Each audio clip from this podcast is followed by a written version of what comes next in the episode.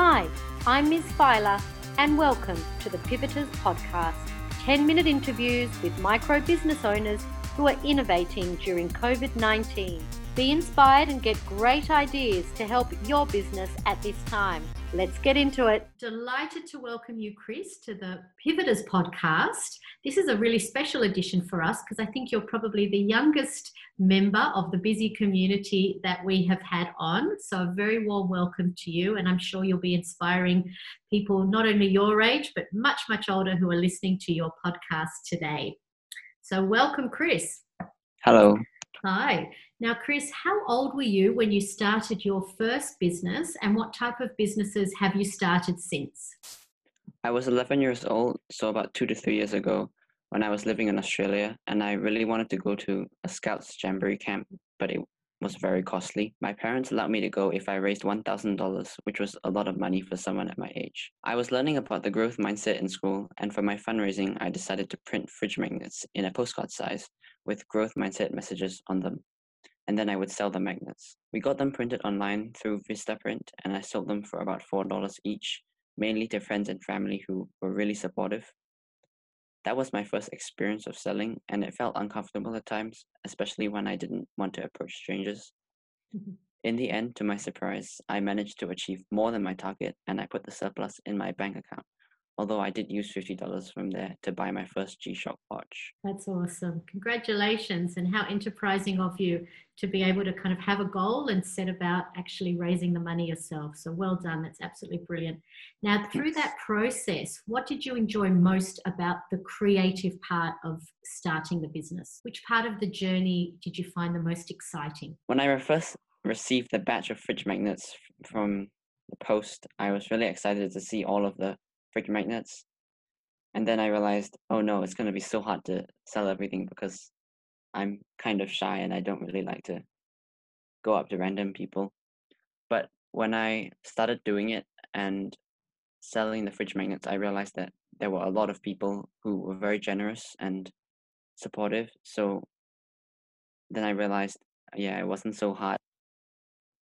And before I knew it, I had raised a thousand dollars. Wow. And did that give you then the confidence to keep going with other business ideas now that you've got the first one under your belt? Yeah, it just uh, it's a reminder that no matter how hard I think it is, it's as long as I have good confidence, I can do it. Now, during COVID, these past three months have been very challenging for a lot of people who have businesses, and you actually decided to use this time to come up with a new business idea. So, can you please tell us about your latest product, what it is, how you made it, and what impact it has already had on the community? In April, my mom came across a social media post in Canada showing how ear savers can help healthcare workers. I had tried 3D printing before at Vivistop Orchard, and I asked them if we could produce it for our frontliners and invisible heroes, people who have to wear masks the whole day, working in essential services during this circuit breaker period. These thin plastic strips can help to remove the strain of the elastics behind the ears, which can cause chafing and soreness. Unfortunately, during this period, they were closed, so we couldn't print.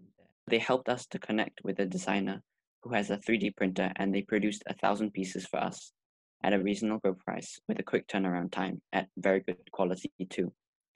My mom and I then created a Google form for people to fill in and if they wanted to request for the ear savers or like to contribute to this cause. We also set up a separate bank account for kind donors to pay now any amount. Thank God it was enough to pay for the production cost and we still have some more. So if you know of people who would find them helpful, please let me know. Now, obviously, your mum is a big champion in supporting you to uh, help you become entrepreneurial. Um, but I'd like to know kind of what other people have, you know, really helped you along the way and how important collaboration has been for you to help you start and grow your businesses. Well, for both my projects, I couldn't have done them by myself and especially not without all the support and my mum pushing me along. We asked around for help and somehow managed to find the right people who provided us with what we needed. I also realized that I had to be open minded in all situations in order to work with different people. So, what's next for you as an entrepreneur? So, you've got your ear savers, obviously, there's still a need. Have you seen anybody use the ear savers that you maybe thought, uh, you know, was something that you weren't expecting?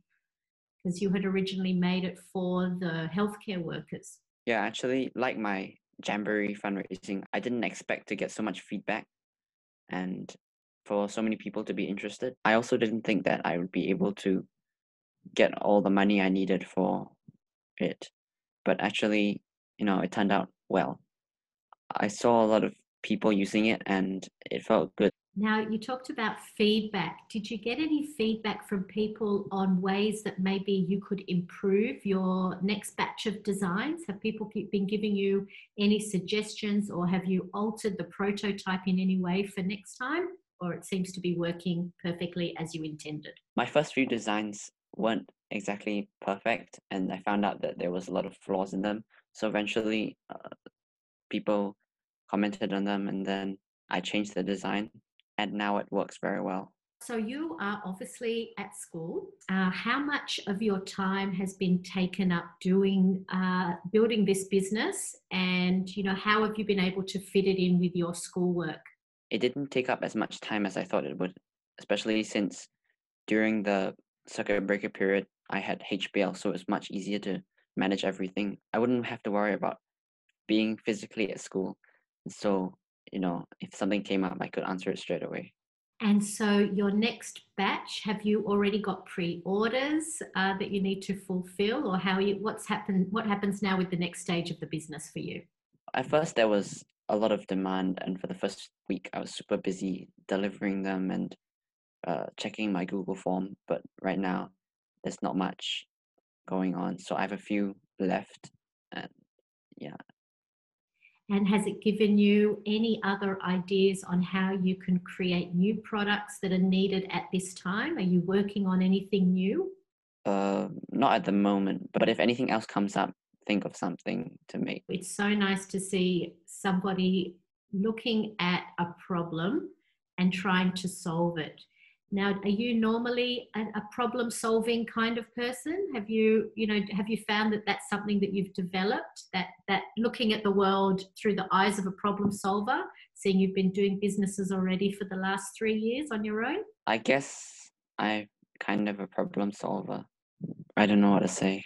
That's okay. That's okay. What other skills do you think that someone starting a business needs to have? Have you learned about different kinds of skills or attitudes that you think are necessary if you're going to start down this journey of creating your own product? Well, I guess what's most important is having good communication skills. So not only uh, you can work with your team to make the product, but you can also communicate with customers to sell. Now, your school friends, they must think that that's pretty cool that not only are you doing schoolwork and probably all your other things you do after school, but that you're also building a business. Has it encouraged any of your friends to want to uh, join hands with you or create their own product?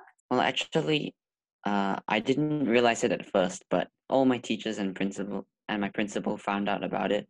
So they're going to feature me on the school magazine and also i'm currently making a slideshow that one of the teachers will share to kind of encourage my peers to do things like this. Well, I think that's great. And if you've made an impact not only on your school community, but on, on, the actual health community by providing your products, you should be incredibly proud of yourself. Uh, it has been an absolute delight to talk to you today. Uh, thank you so much for being on the Pivoters podcast. And for everybody, I will post uh, all the details of where you can find ear savers and get in touch with Chris to buy your ear savers and save your ears from the pain of having to wear that mask for the long hours. Thank you, Chris. Okay, thank you. And while I've got you here, why don't you come over and join us at Busy, the world's micro business, media, and community platform. We'll help you transform your micro business into a mighty one.